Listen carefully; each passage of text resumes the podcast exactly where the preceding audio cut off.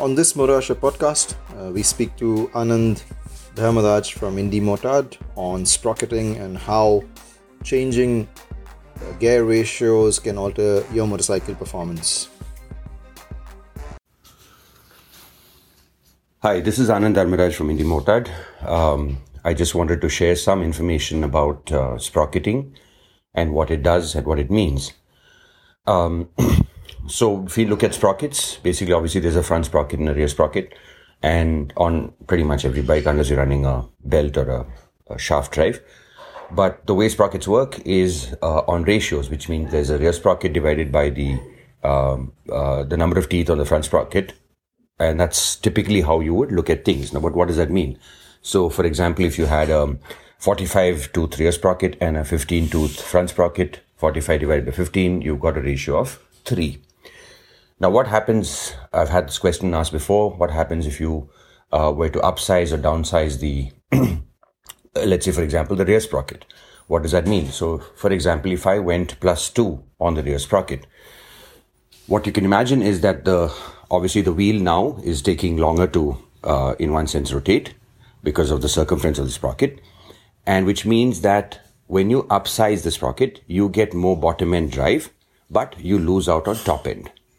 So if you look at a racetrack or if you're going riding where there's a lot of uh, tight technical sections, you want bottom end, which means that you can go up on the front uh, rear sprocket which also means the reverse effect is to uh, downsize the front sprocket. So, for example, you hear terms like minus one plus two, which usually refers to going down on the front sprocket and going up on the rear sprocket, which really gives you a lot of bottom end drive grunt. So, for example, you're coming out of a corner, you're feeling like you, you know uh, the bike's gears are too tall.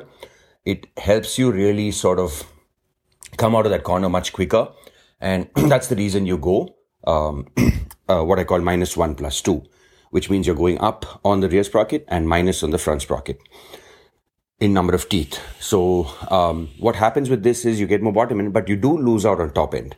So there's typically obviously things like, for example, you can correct the, the, the speedo that shows uh, there are small little electronics tools that you can get to correct um, uh, how the speedo actually shows, but it doesn't matter. But at the end of the day, what happens is that you get um, bottom end drive.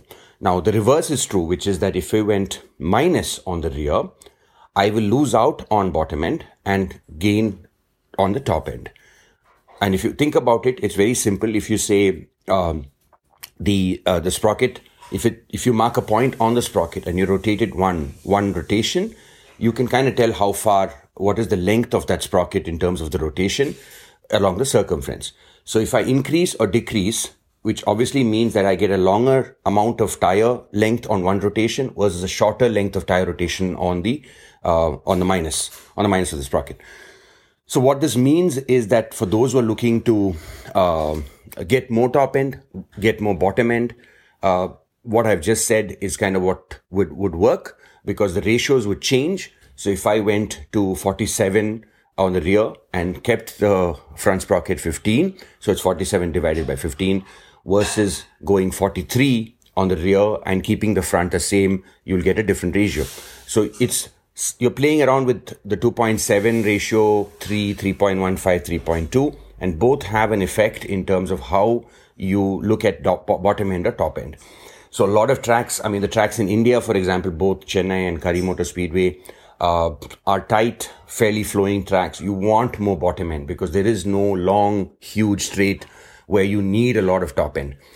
So you'll find a lot of track motorcycles going with a minus one, plus two, minus one front and a plus two in the rear to get the effect of um, the uh, more more drive coming out of the corners.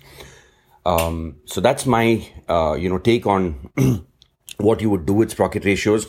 Now there are things like, for example, obviously what kind of sprockets. So typically the front sprocket is steel, the rear is steel or aluminum. On dirt bikes, you'll notice that because of weight savings, a lot of rear sprockets are aluminum, uh, anodized aluminum, which also means that aluminum obviously will wear out quicker. But on dirt bikes, you want to save on unsprung mass.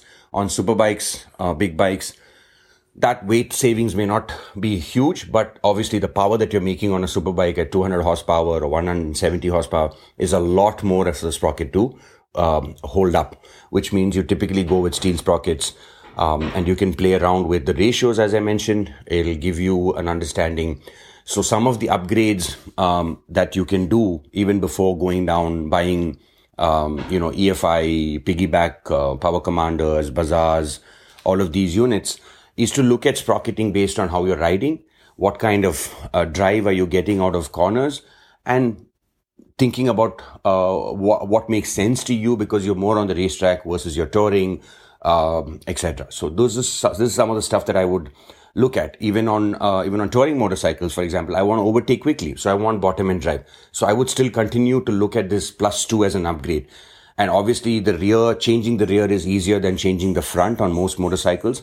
Uh, and if you're doing this i would recommend that you look at unless it's a brand new motorcycle brand new chain uh, you can simply just change the rear sprocket uh, and as long as you match the pitch and you're good to go in terms of uh, getting the drive that you want. Um, and there's an objective that you've set and you say, okay, I think plus two is good. I mean, trying to go oversize, too much of an oversize also has a disadvantage, right? It's like any equation where it, there is a range within which this kind of operates well. Uh, and it gives you some pretty quick instant gains in terms of both bottom end or top end. So happy riding and uh, hopefully we'll catch you guys soon.